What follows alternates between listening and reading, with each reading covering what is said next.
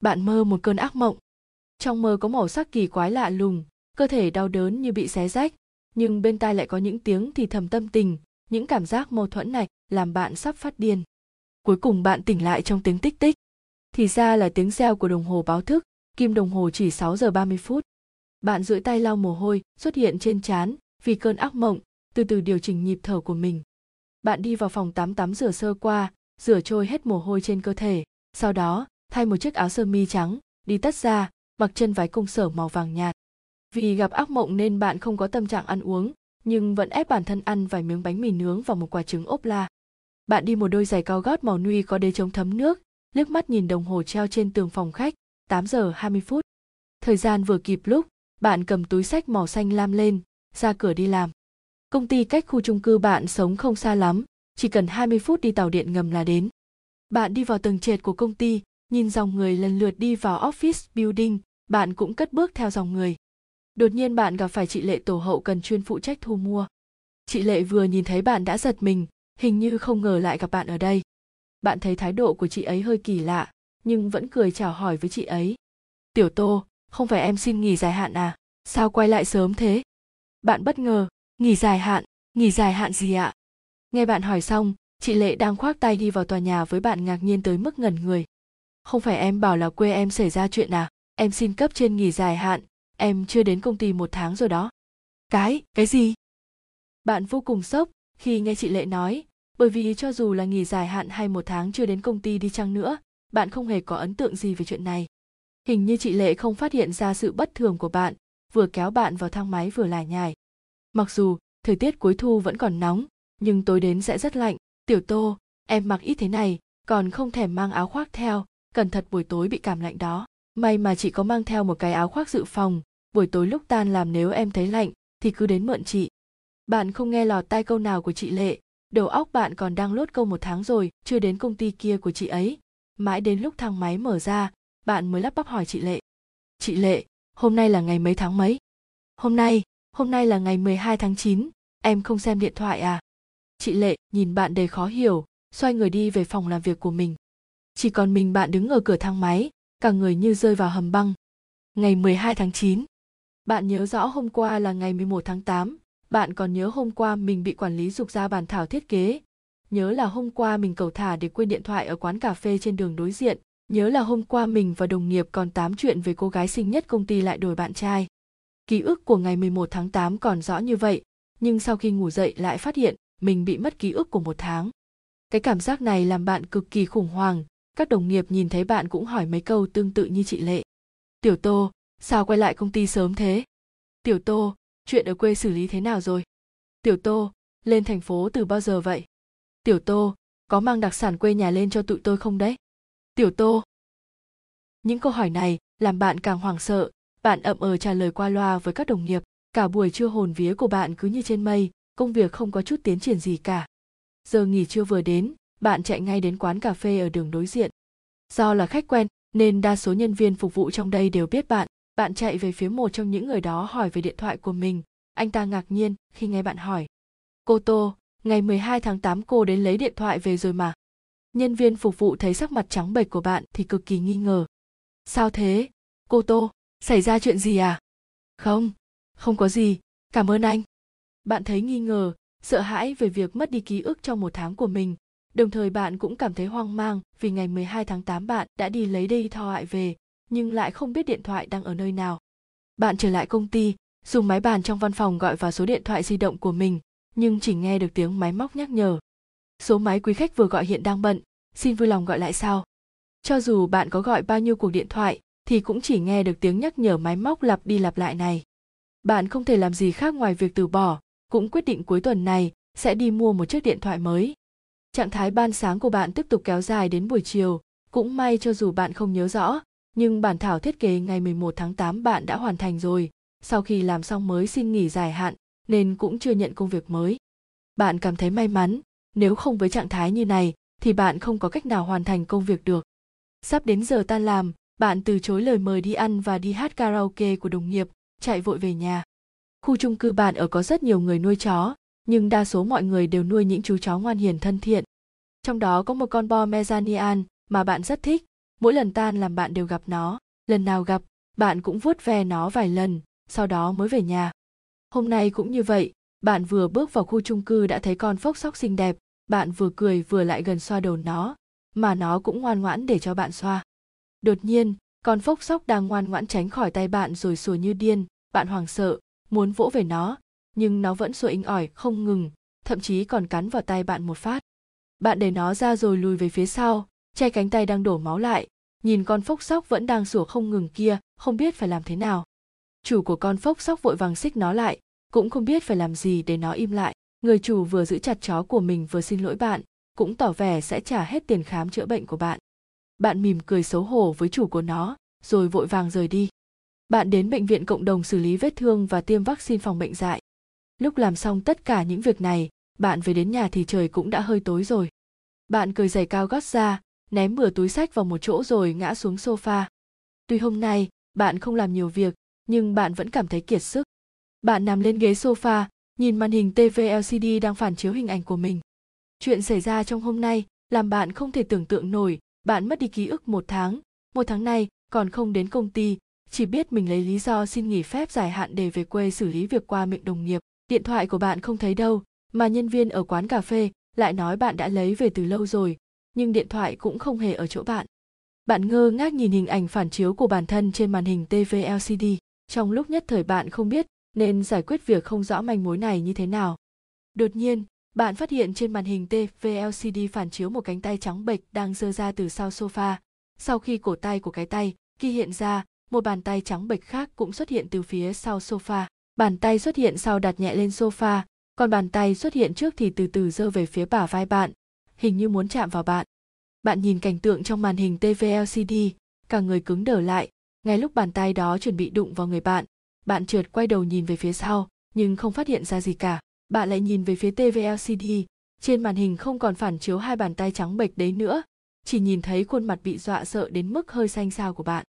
Trước khi ngủ, bạn bật hết tất cả đèn trong phòng lên cả người đắm chìm trong ánh sáng của ánh đèn. Vì chuyện lúc tối nên bạn không dám soi gương. Tuy bạn nghi những thứ này là ảo giác của mình, nhưng bạn vẫn thấy sợ. Lúc sắp ngủ bạn nhớ đến ác mộng tối qua. Chẳng biết tại sao, nó lại khiến bạn cảm thấy lo lắng hơn. Bạn siết chặt chăn trên giường, nhìn chằm chằm bóng đèn huỳnh quang trên trần nhà. Thậm chí bạn còn nghĩ bạn có thể mở mắt nhìn như thế đến tận sáng. Nhưng cuối cùng bạn vẫn ngủ thiếp đi. Tiếng thở dốc nặng nề, mồ hôi chảy đầm đìa, tay chân quấn lấy nhau bạn lại gặp ác mộng, nhưng lần này bạn giật mình tỉnh dậy do tiếng thét chói tai ở tầng dưới. Bạn nhìn đồng hồ báo thức 5 giờ 20 phút. Ánh nắng xuyên qua khe hở của rèm cửa sổ chiếu vào người bạn bạn duỗi tay vén tóc mái lên, muốn ngủ thêm chút nữa, nhưng tiếng cãi cọ ở mỹ dưới tầng làm bạn không thể nào ngủ được. Bạn đứng dậy kéo rèm cửa ra, mở cửa sổ tò mò nhìn xuống dưới, nhưng bạn lại hối hận vì quyết định đó ngay lập tức. Bởi vì dưới tầng có thi thể của một con chó nhỏ chắc là nó bị rơi từ trên tầng xuống. Miệng nó mở to, hai mắt lồi ra, giống như chết không nhắm mắt. Máu dưới người nó bắn tung tóe, hình như bạn còn nhìn thấy máu tươi không ngừng trào ra từ miệng nó, chiếm hết tầm nhìn của bạn. Trong mắt bạn gần như toàn là một màu đỏ tươi. Bạn không khống chế được cảm giác buồn nôn mãnh liệt vừa xuất hiện. Bạn chống vào bệ cửa sổ cúi người xuống, nhưng chỉ nôn khan được vài cái. Bạn nhìn miếng băng gạc trên tay mình, rồi sinh ra cảm giác sợ hãi tột độ bởi vì bạn nhận ra xác của con chó nhỏ thê thảm đó chính là con phốc sóc mới cắn bạn hôm qua. Chuyện hồi sáng khiến bạn cảm thấy mệt mỏi vô cùng, không phải là cơ thể, mà là tinh thần mệt mỏi. Nhưng dù sao thì bạn vẫn phải đi làm. Lúc bạn đi làm thì nghe thấy người trong tiểu khu vẫn đang bàn tán sôi nổi với con chó bị chết kia. Chủ nhân của con phốc sóc đã khóa cửa cẩn thận. Mặc dù trong lúc ngủ người chủ có nghe thấy một hai tiếng chó sủa, nhưng rất nhanh đã không còn tiếng kêu nào nữa, cho nên cũng không để ý nữa anh chủ dậy sớm, lúc định dắt chó đi dạo mới phát hiện không thấy nó đâu, đồng thời cũng để ý cánh cửa được khóa chặt kia lại bị mở ra từ lúc nào không hay, nhìn ra ngoài cửa sổ thì thấy cún yêu của mình đã chết bạn ngồi trên tàu điện ngầm nhớ lại mấy câu đối thoại ban sáng, khẽ dùng mình một cái bạn nhìn ra cửa sổ tàu điện ngầm, cửa sổ, bằng kính phản xạ khuôn mặt tái nhợt, vành mắt thâm đen và đôi môi trắng bệch của bạn không biết tại sao, bạn lại chợt nhớ đến bàn tay trắng bệch trên màn hình TV LCD ngày hôm qua. Bạn muốn hét chói tai, nhưng tiếng hét đấy cứ kẹt trong cổ họng, như một cái xương cá cứng nhắc, nhổ không được mà nuốt cũng không xong, làm bạn cực kỳ khó chịu. Bạn ngồi ngẩn người trên tàu điện ngầm rồi để lỡ mất ga mình cần đến, bạn phải ngồi tàu hướng ngược lại, lúc bạn chạy vội đến công ty thì đã muộn. cửa thang máy vừa mở bạn thấy phó tổng giám đốc đang đứng trước cửa.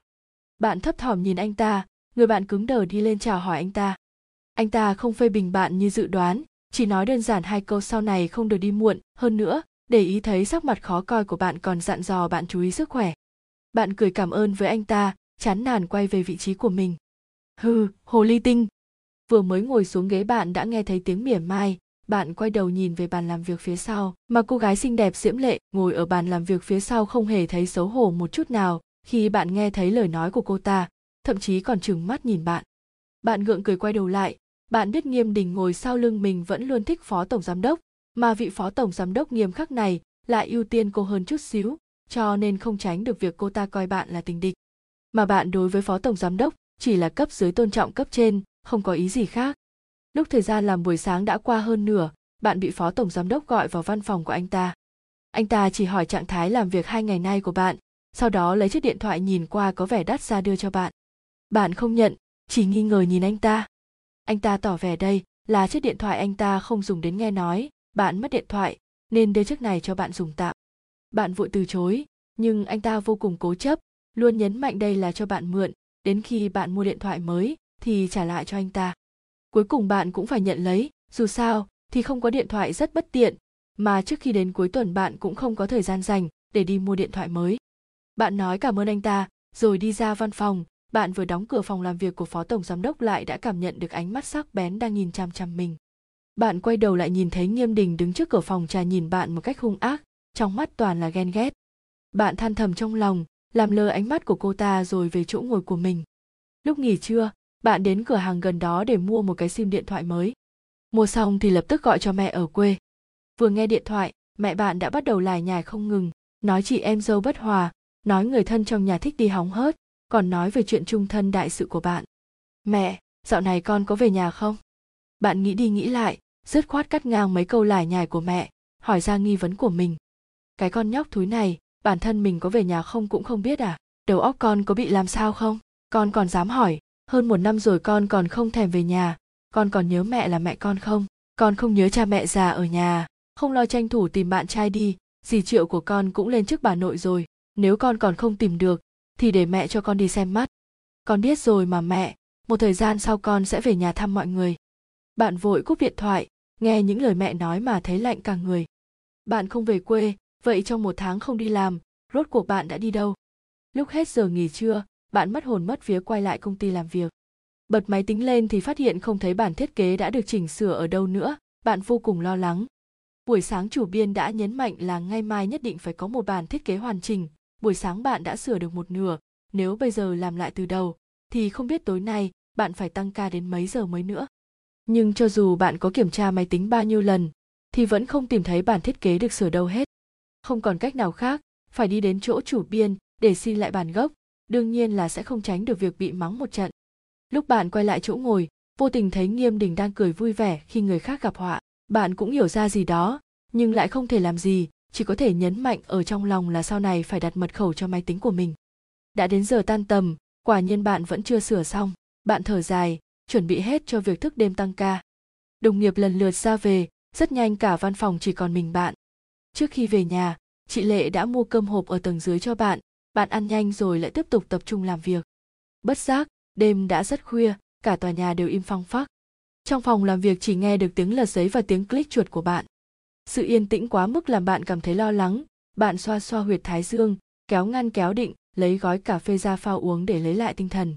Nhưng sau khi mở ngăn kéo ra, đập vào mắt bạn không phải là mấy gói cà phê bạn mua từ lâu, nhưng vẫn chưa uống, mà là một chiếc chìa khóa và thẻ từ bạn chưa thấy bao giờ. Bạn thấy kỳ lạ, lấy chìa khóa ra nhìn kỹ. Chìa khóa này được thiết kế dành cho cửa chống trộm của mấy khu chung cư cao cấp. Chìa khóa phản xạ lại ánh đèn, vừa nhìn đã biết đây là một chiếc chìa khóa mới một mặt chìa khóa có dán nhãn ở trên viết phòng 1205. Ầm, bạn nhìn chữ trên tấm nhãn, trong lòng dâng lên nỗi sợ hãi, không thể giải thích. Mặc dù trong ấn tượng của bạn không hề nhớ nhà ai ở phòng 1205, bạn cũng không biết phòng 1205 này ở đâu, nhưng đáy lòng bạn nghĩ đến nơi này sẽ cảm thấy sợ, bộ não của bạn từ chối như đến nơi này. Bạn nuốt nước bọt, nhặt chìa khóa bị rơi dưới đất lên, nhét nó và tấm thẻ vào sâu trong ngăn kéo. Bạn không muốn tiếp tục tự hỏi phòng 1205 đấy ở chỗ nào, bạn đứng dậy đi vào WC định rửa mặt thả lòng tinh thần, rồi tiếp tục làm việc tiếp. Vòi nước chảy ra dòng nước xối xả, bạn hứng nước hất lên mặt mình mấy lần, bạn chống hai tay lên bồn rửa tay, những giọt nước trên mặt trượt xuống cằm nhỏ, xuống tí tách, bạn hơi ngẩn người nhìn vòi nước đang xả nước không ngừng. Cơ thể bạn đột nhiên run lên, bạn từ từ ngẩng đầu nhìn gương, trên mặt bạn lấm tấm những giọt nước, sắc mặt trắng bệch, dưới ánh đèn lờ mờ của WC nhìn bạn như con ma nữ mới bỏ ra từ lòng đất.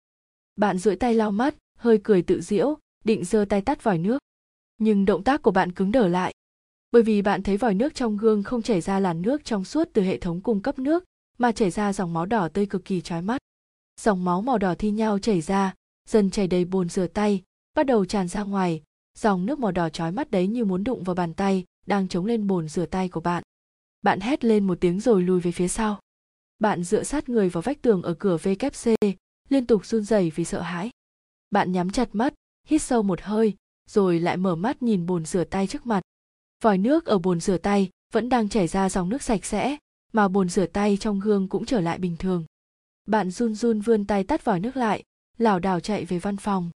Bây giờ bạn cũng không còn tâm trạng sửa cho xong bản thảo thiết kế nữa, bạn vội kết thúc, thu dọn qua loa túi sách rồi ra ngoài, ngay cả máy tính còn chưa tắt chứ đừng nói đến việc dọn dẹp bàn làm việc.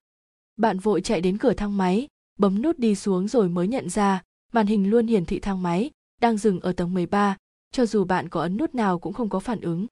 Không còn cách nào, bạn đành phải đi thang bộ. Lạch cạch, lạch cạch, lạch cạch, cầu thang vắng vẻ chỉ nghe thấy tiếng giày cao gót của bạn đi xuống tầng. Lạch cạch, lạch cạch, lạch cạch, lạch cạch, bạn bước từng bước từng bước xuống dưới, bước chân không hề dừng lại, bạn chỉ hy vọng có thể mau mau thoát khỏi nơi này. Lạch cạch, lạch cạch, lạch cạch, lạch cạch, lạch cạch, đột nhiên bạn cảm thấy có gì đó không đúng, bước chậm lại.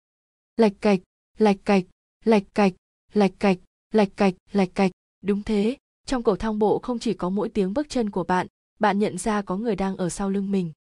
Rõ ràng trong cầu thang chỉ có mỗi mình bạn, rõ ràng bạn không hề nghe được tiếng mở chốt cửa trong cầu thang, nhưng tiếng bước chân này lại nhịp nhàng đi theo bước chân của bạn. Bạn đi nhanh, nó đi nhanh. Bạn đi chậm, nó đi chậm. Bạn dừng, nó cũng dừng.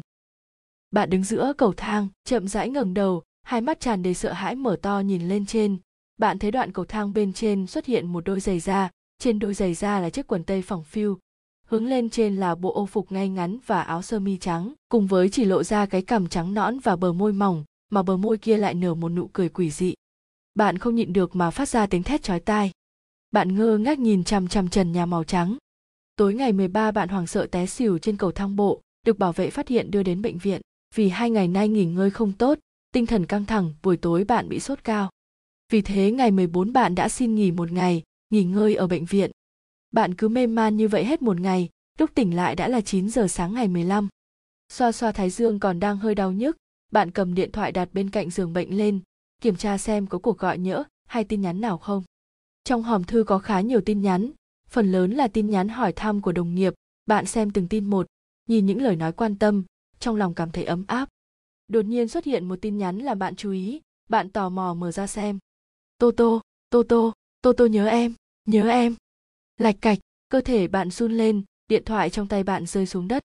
Bạn thấy vừa sợ vừa hoang mang, không nghĩ ra ai sẽ người gửi tin nhắn như vậy đến cho mình. Đột nhiên có tiếng chuông điện thoại vang lên làm gián đoạn suy nghĩ của bạn, bạn hít sâu một hơi cúi đầu nhìn điện thoại, rồi bắt máy. Alo, có phải Tiểu Tô không? Cơ thể thấy thế nào rồi? À, là Phó Tổng Giám đốc Trần đấy ạ. Cơ thể của tôi đã đỡ nhiều rồi, định trưa nay sẽ xuất viện.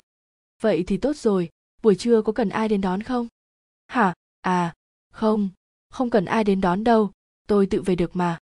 Vừa đúng lúc, cô thu dọn đồ đạc đi, 11 giờ chưa đứng dưới sảnh bệnh viện, tôi đến đón cô. Không cần đâu, như vậy thì phiền anh lắm cứ vậy đi 11 giờ ở dưới sảnh bệnh viện nhé, tạm biệt. Bạn nghe tiếng tút tút ở đầu bên kia điện thoại rồi thở dài. Tuy không muốn làm phiền đến phó tổng giám đốc, nhưng người ta đã quyết định luôn rồi. Bạn cũng không còn cách nào khác. Cứ khăng khăng không biết tốt xấu từ chối cũng làm phó tổng giám đốc bối rối. Bạn xuống giường bắt đầu thu dọn, cuối cùng cũng nhìn qua dòng tin nhắn kỳ lạ kia. Không có tên người gửi, không có số, thời gian gửi hiện lên là 0 giờ 00 00 00 00 bạn lại cảm thấy cả thể xác lẫn tinh thần đều mệt mỏi, hình như bắt đầu từ ngày bạn tỉnh lại là ngày 12 đến nay toàn xuất hiện những chuyện kỳ lạ. Rõ ràng mới qua hai ngày, bạn lại cảm thấy sống một ngày như sống một năm. bạn thu dọn đồ đạc xong xuôi ngồi trên giường nghĩ lại những chuyện xảy ra trong hai ngày qua ngủ một giấc rồi tỉnh lại không hiểu sao lại không nhớ rõ những chuyện xảy ra trong một tháng nay cố gắng nhớ lại nhưng tiềm thức như đang từ chối nhớ lại con chó nhỏ vẫn luôn ngoan ngoãn rất thích bạn lại đột nhiên phát điên với bạn thậm chí còn cắn bạn sáng sớm hôm sau thì chết đột ngột, còn cái chìa khóa và chiếc thẻ từ bạn chưa từng thấy lại xuất hiện trong ngăn kéo. Rốt cuộc phòng 1205 ở đâu? Có quan hệ gì với bạn? Tự nhiên xin nghỉ phép ở công ty, nhưng lại không giống như mọi người nói là trở về quê. Rốt cuộc bạn đã đi đâu? Bạn cảm thấy những nghi ngờ này như những sợi tơ nhỏ vây quanh người bạn. Từng vòng một, tầng tầng lớp lớp, làm bạn thoát không được, xua không đi.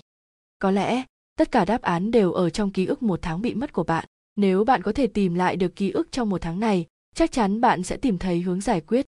Bạn hạ quyết tâm trong lòng. Đúng 11 giờ, phó tổng giám đốc đến sảnh bệnh viện.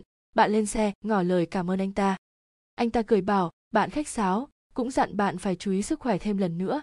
Buổi chiều không cần đi làm. Bảo bạn ở nhà nghỉ ngơi cho tốt. Đúng rồi, bạn trai cô không đến đón cô à? Phó tổng giám đốc lơ đãng hỏi một câu, nhưng lại làm cơ thể bạn cứng đờ, sắc mặt bạn trở nên khó coi giọng nói hơi run rẩy. Bạn bạn trai nào? À là người đến xin nghỉ cho cô vào ngày 13 tháng 8 ấy. Anh ta nói anh ta là bạn trai cô. Cô có việc cấp phải về quê, không kịp đến công ty làm thủ tục xin nghỉ nên anh ta đến làm thay. Thật ra, tôi cũng không tin anh ta lắm. Nhưng tối ngày 12 tháng 8 tôi thấy hai người ở với nhau. Với lại cô cũng nhắn tin xin nghỉ với tôi, nên tôi đã phê duyệt cho cô. Bạn bạn trai. Trong trí nhớ của cô, từ khi tốt nghiệp đại học đến giờ cô vẫn độc thân vì có nhiều việc nên cũng không tìm bạn trai, bởi vậy mỗi lần gọi điện về nhà, người nhà suốt ngày nói đến chuyện kết hôn của bạn.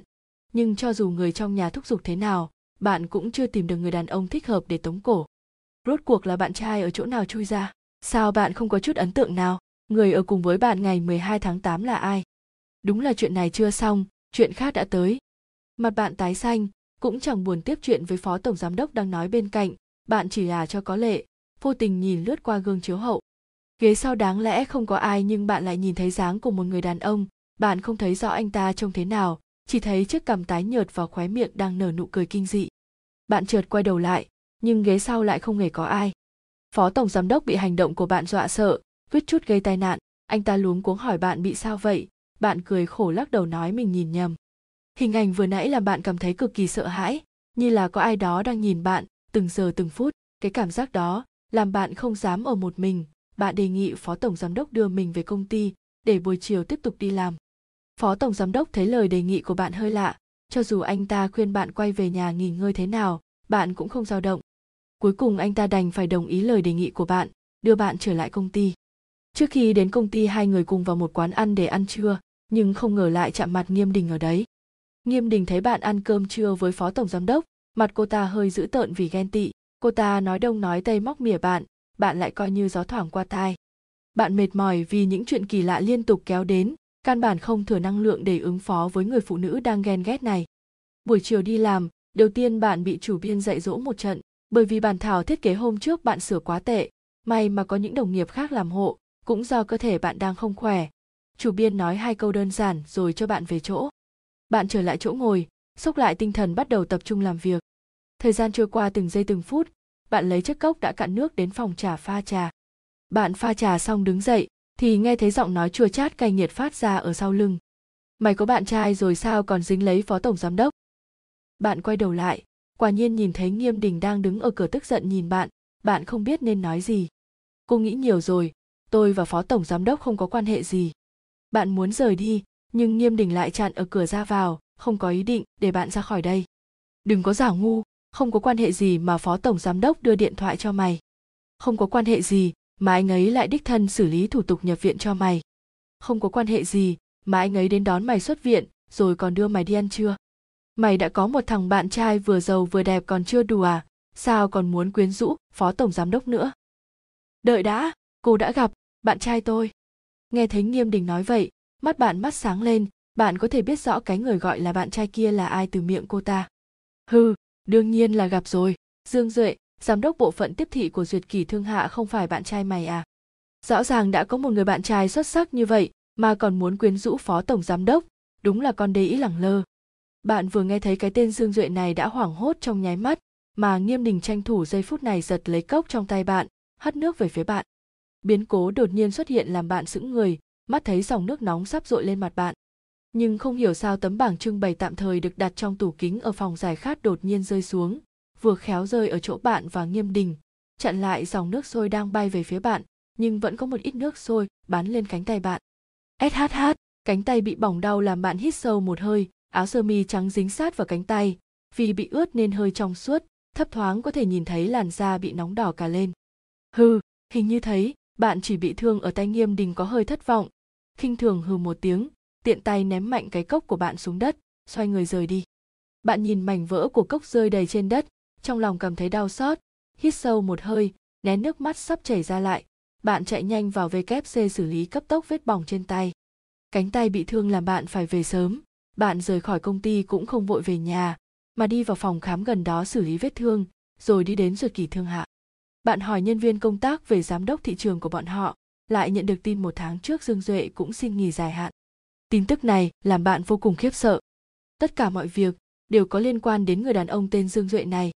Chỉ cần tìm được anh ta, tất cả đáp án sẽ được hé lộ. Bạn cảm thấy mình như đang bị kẹt trong cơn ác mộng. Trong mơ là một không gian tối đen, áp lực đến mức làm bạn muốn ngạt thở. Bạn biết rõ mình đang nằm mơ, muốn thoát khỏi nó, nhưng không có cách nào mở mắt. Bạn dãy giụa trong cơn mơ, đột nhiên cảm thấy có ai đó đang vuốt ve từ bắp chân bạn vuốt lên, nhẹ nhàng rồi lại lạnh lẽo, như con rắn độc máu lạnh dính nhớp, nhẹ nhàng lướt qua làn da bạn. Cái cảm giác này làm cơ thể bạn cứng đờ, lòng nóng như lửa đốt muốn tỉnh lại, bạn run lên, mở hai mắt ra. Lồng ngực bạn phập phồng dữ dội, nhìn trần nhà quen thuộc điều chỉnh lại hô hấp của mình. Dần dần, hô hấp của bạn trở lại bình thường, bạn chậm chậm cong người nhìn hai chân mình. Cái chăn đang đắp trên người không biết bị đẩy qua một bên từ bao giờ, quần áo ngủ gọn gàng chỉn chu cũng bị vén lên, lộ ra đôi chân trắng nõn nhỏ nhắn. Nhìn cảnh tượng này làm bạn run rẩy, nỗi sợ, không biết tên nắm chặt lấy tim bạn. Bạn nghĩ nếu ngày tháng quái dị này cứ tiếp tục kéo dài, có lẽ không lâu nữa bạn sẽ điên lên mất. Mặc dù bạn rất sợ, nhưng bạn sốc lại tinh thần chuẩn bị đi làm. Lúc thay quần áo thấy băng gạc đang quấn trên tay, trong lòng bạn lại chua xót. Mặc dù bạn không muốn đối mặt, nhưng là đồng nghiệp trong cùng một công ty, cho dù là Nghiêm Đình hay Phó Tổng Giám Đốc, bạn không thể né được việc phải giao tiếp với họ. Chỉ mong Nghiêm Đình lý trí chút, sớm hiểu ra bạn và Phó Tổng Giám Đốc không có bất kỳ quan hệ gì. Bạn đến công ty đúng giờ, lại thấy công ty đang loạn hết cả lên. Trong công ty, các đồng nghiệp không ngồi đúng vị trí của mình, mà tập trung ở quầy lễ tân để nói chuyện. Mọi người vừa nói chuyện lại vừa liếc mắt nhìn vào phòng tiếp tân. Thật là đáng sợ. Rốt cuộc là ai làm vậy? Chắc chắn là một tên biến thái. Sao cảnh sát còn chưa đến? Bên cạnh phòng tiếp tân là hành lang dẫn đến các phòng khác mà ở đầu hành lang đối diện quầy lễ tân có một căn phòng dùng kính mờ để ngăn cách với phòng tiếp tân phòng tiếp tân dùng để tiếp khách hoặc dùng cho người thân của nhân viên ngồi chờ ở trong bày hai bộ sofa và bàn trà rộng rãi thoải mái máy lọc nước và kệ để tạp chí, còn có vài chậu hoa và bể cá. Hầu hết nhân viên đều vây quanh cửa phòng tiếp tân, trong đấy hình như không có ai. Bạn tò mò lách qua đám người, đi vào phòng tiếp tân nhìn. Bạn thấy cảnh tượng ở phòng tiếp tân thì hét lên một tiếng chói tai. Phòng tiếp tân vẫn gọn gàng như bình thường, sạch sẽ sáng sủa, chỉ là cạnh cửa sổ có bày một cái ghế salon bên cạnh và một bể cá lớn, trong đó có thi thể người chết. Đó là thi thể của một người phụ nữ. Tóc của cô ta dài xõa trong nước như tảo dưới biển sâu làn da do bị ngâm nước lâu nên hơi trắng bệch hai tay bám chặt vào vách bể thủy tinh hai chân cuộn tròn kỳ lạ như là bị người ta nhét vào bể cá hai mắt trợn trừng miệng hơi nhếch nhìn biểu cảm của cô ta cũng có thể biết được trước khi chết cô ta sợ hãi thế nào không cam tâm không thể tin được con cá cảnh màu đỏ bơi lội xuyên qua khe hở của thi thể trong bể cá. Từ từ bơi qua mái tóc dài màu đen đang xõa tung, lại bơi đến trước gương mặt đang sợ hãi của thi thể. Cảm giác muốn nôn mửa khi nhìn thấy thi thể của chó con lại ập đến, bạn đỡ lấy vách tường phòng tiếp tân nôn ra mật xanh mật vàng. Mọi người vây quanh bị bạn dọa sợ, vỗ lưng đưa nước cho bạn, rồi dìu bạn đến phòng trà nghỉ ngơi. Bạn ngồi lên ghế trong phòng trà, hai tay ôm mặt run rẩy. Chị lệ ngồi cạnh nói lời thấm thía an ủi bạn bị dọa sợ rồi à? Lúc đầu chị nhìn thấy cũng hét lên, nhưng em nhát gan quá, sao lại bị dọa đến mức nôn ra luôn vậy? Đừng sợ, cảnh sát sẽ đến ngay thôi. Chị thấy hai ngày nay sắc mặt em không được tốt lắm. Ở quê có chuyện gì à? Nếu ở quê còn có việc thì không cần vội đi làm đâu. Chị thấy em nên xin nghỉ tiếp vài ngày nữa. Ở nhà nghỉ ngơi cho khỏe đi. Bạn không nghe lọt một tiếng nào từ miệng chị lệ. Bạn hoàn toàn đắm chìm trong nỗi sợ hãi của bản thân. Vì bạn nhân ra thi thể trong hồ cá kia là ai? Chính là nghiêm đình hôm qua mới hắt nước nóng vào người bạn. Bạn ổn định lại tinh thần rồi ngẩng đầu, thấy trong phòng chỉ còn mỗi mình bạn. Chị lệ, không biết đã đi từ bao giờ rồi, bên ngoài vẫn ồn ào, xem ra cảnh sát đã đến. Bạn đến cửa phòng trà nhìn ra ngoài, cảnh sát đã phong tỏa phòng tiếp tân, hỏi ai là người đầu tiên phát hiện hiện trường. Trong phòng trà không có camera, cũng không ai biết xung đột xảy ra giữa bạn và nghiêm đình. Bạn đi đến bàn làm việc của mình, lấy dũng khí mở ngăn kéo cuối cùng ra cầm chìa khóa và thẻ từ bị bạn nhét vào ra. Bạn bỏ chìa khóa và thẻ từ vào túi sách, tìm phó tổng giám đốc xin nghỉ. Tổng giám đốc đi công tác không có ở công ty, cho nên mọi vấn đề sẽ được phó tổng giám đốc giải quyết. Đột nhiên công ty xảy ra chuyện này, làm anh ta đau cả đầu. Dù sao cũng còn trẻ, chưa gặp nhiều chuyện, có hơi luống cuống chân tay. Nhưng anh ta rất dứt khoát đồng ý cho bạn nghỉ, chắc đã nghe tin bạn nôn mửa ở cửa phòng tiếp tân rồi. Bạn rời khỏi công ty, lại đến duyệt kỷ thương hạ lần nữa người đàn ông tên dương duệ vẫn chưa đi làm lại. Bạn hỏi thăm số điện thoại của anh ta. Bạn cầm điện thoại gọi vào số này. Mặc dù đã kết nối nhưng đầu dây bên kia không có âm thanh gì. Cho dù bạn có nói thế nào, đầu dây bên kia vẫn im lặng. Bạn để điện thoại xuống. Thấy màn hình vẫn hiển thị cuộc trò chuyện. Từng giây từng giây trôi qua, nhưng vẫn không có bất kỳ âm thanh nào.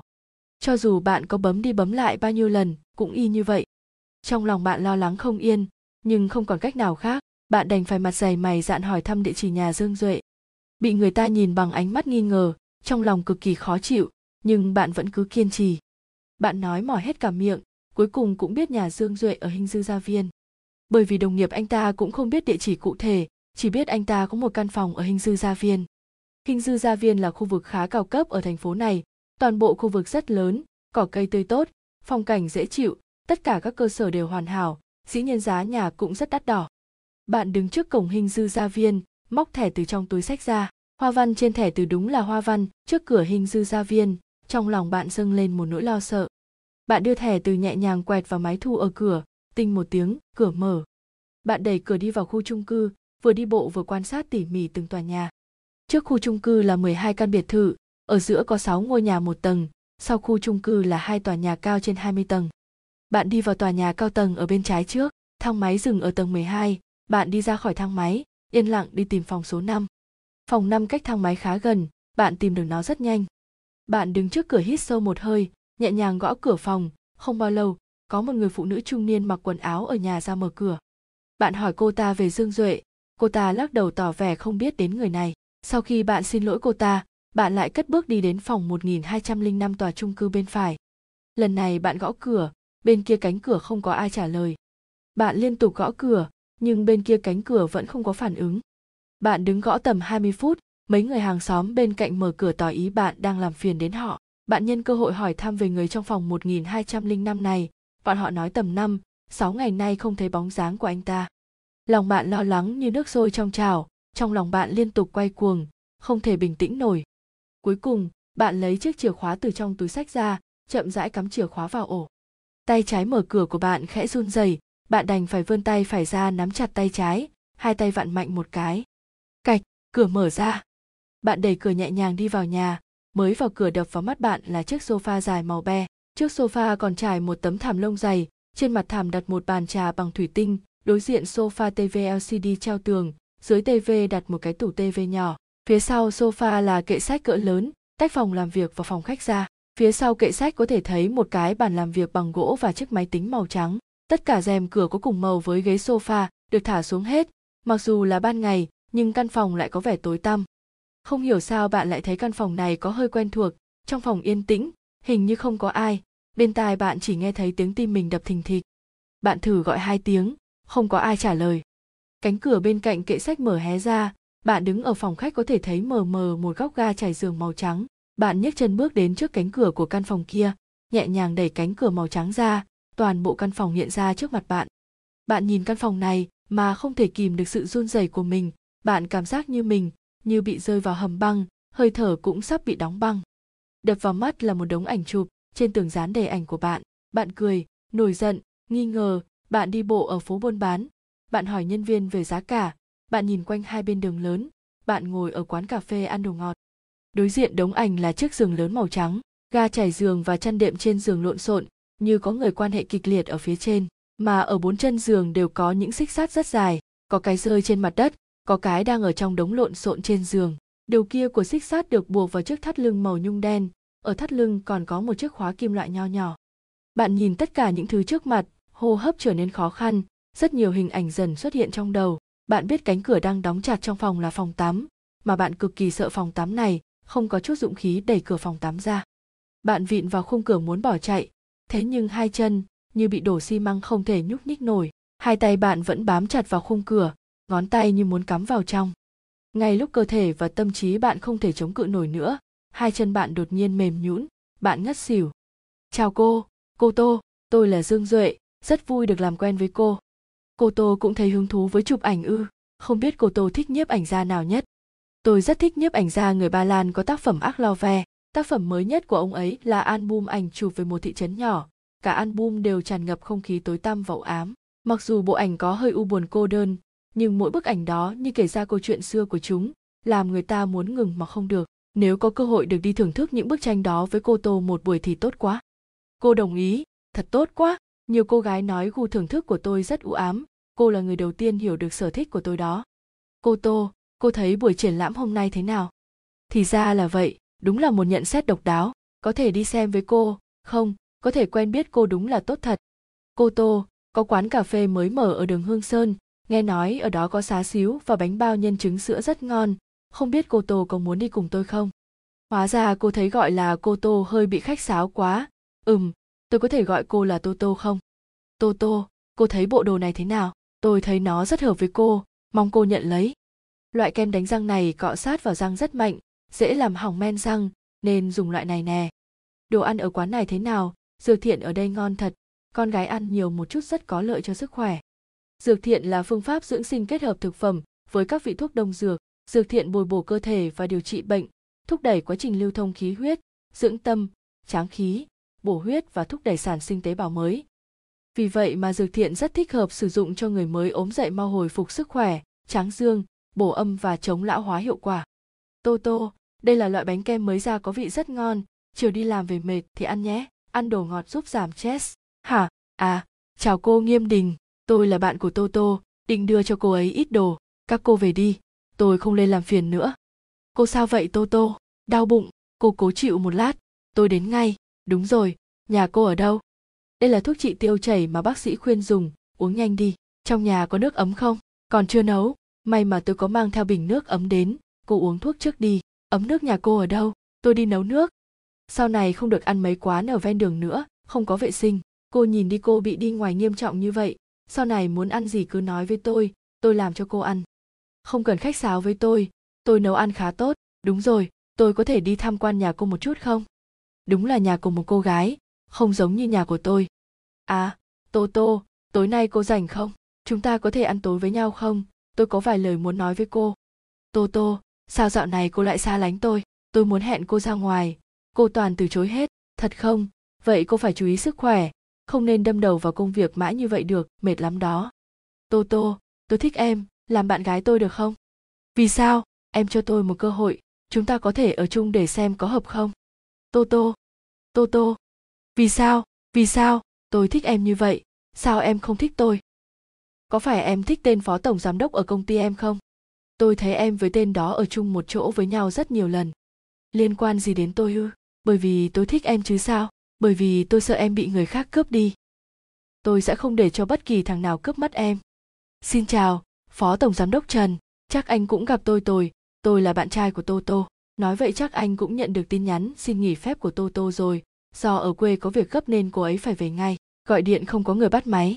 Tôi nghĩ chắc do tín hiệu ở trên tàu hỏa không tốt lắm anh cũng biết quê cô ấy ở khá xa mà. Đúng, tôi đến để làm thủ tục xin nghỉ phép giúp cô ấy. Đây là bản photo thẻ căn cước của cô ấy. Đây là thẻ căn cước của tôi. Xong rồi, cảm ơn anh rất nhiều. Tạm biệt. Tô tô em tỉnh rồi. Mấy cái kia, là những bức ảnh anh chụp em đó. Sao? Rất đẹp nhỉ? Trong mắt anh tô tô luôn là người đẹp nhất. Tên cuồng theo dõi. Không phải đâu, chỉ là giờ giờ khác khác anh muốn được gặp em. Sợ làm phiền em nên mới chụp mấy bức ảnh kia thôi. Những thứ này anh sợ em sẽ rời xa anh. Anh muốn ở cùng một chỗ với em. Yên tâm đi.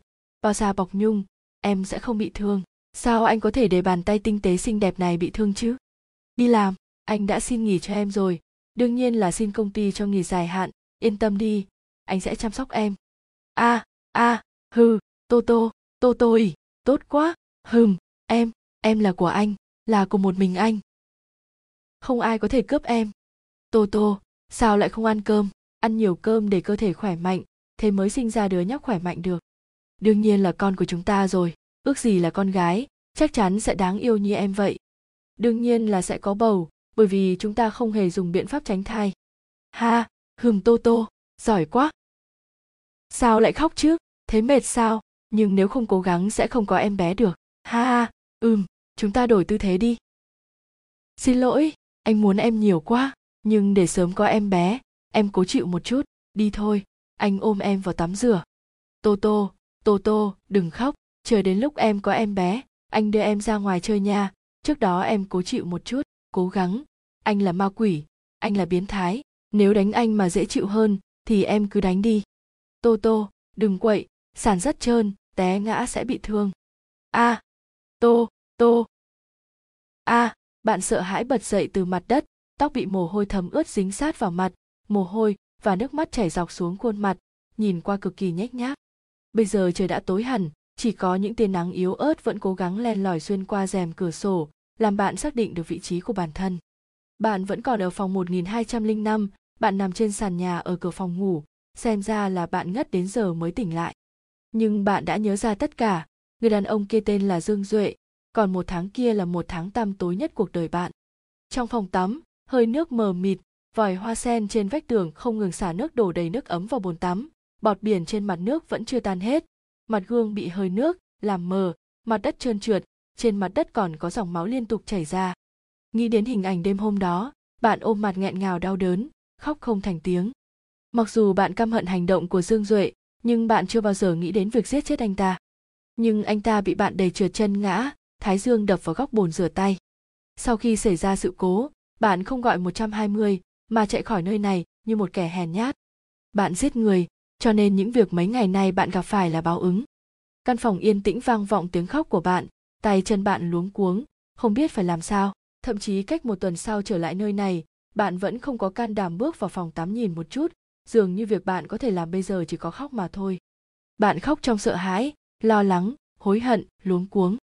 Đột nhiên, trong phòng ngủ phát ra một tiếng cạch. Mặc dù âm thanh rất nhỏ, nhưng ban đêm, trong căn phòng trống trải, âm thanh này vẫn rất rõ ràng. Bạn ngừng khóc, hai tay ôm mặt run rẩy. Bạn chậm chậm ngước khuôn mặt trong lòng bàn tay lên, mở to mắt nhìn về phía trước, cả người căng thẳng. Một đôi tay lạnh lẽo nhẹ nhàng đặt lên bả vai, theo bờ vai từ từ lướt lên cổ, cũng theo cổ vuốt lên má bạn. Bạn cảm thấy cả người mình bị hơi lạnh từ bàn tay truyền đến làm bạn lạnh như muốn đóng băng, bạn chừng to đôi mắt giàn ngập sự bàng hoàng kinh khủng nhất. Bạn từ từ quay đầu lại, thấy cái cổ cứng ngắc theo động tác quay đầu của bạn có thể phát ra tiếng kêu kèn kẹt. Bạn nhìn thấy một gương mặt quen thuộc, tóc ngắn màu đen, tóc mái hơi dài che đi đôi mắt, đôi mắt phượng đẹp đẽ, mà cặp mắt màu đen kia lại như hồ nước sâu lạnh lẽo, chỉ liếc mắt một cái đã khiến người ta sợ hãi, sống mũi cao thẳng, bờ môi trắng bạc, chiếc cằm nhọn như dao. Đây là một khuôn mặt đẹp trai, nhưng lại hiện lên màu trắng xám của người chết. Người đàn ông thấy bạn quay đầu lại, theo động tác của bạn đưa hai tay ôm má bạn lần nữa. Cặp mắt phượng xinh đẹp nhẹ nhàng cong lên, trên mặt nở nụ cười si mê quỷ dị. Em đã đến rồi, tô tô yêu dấu của tôi.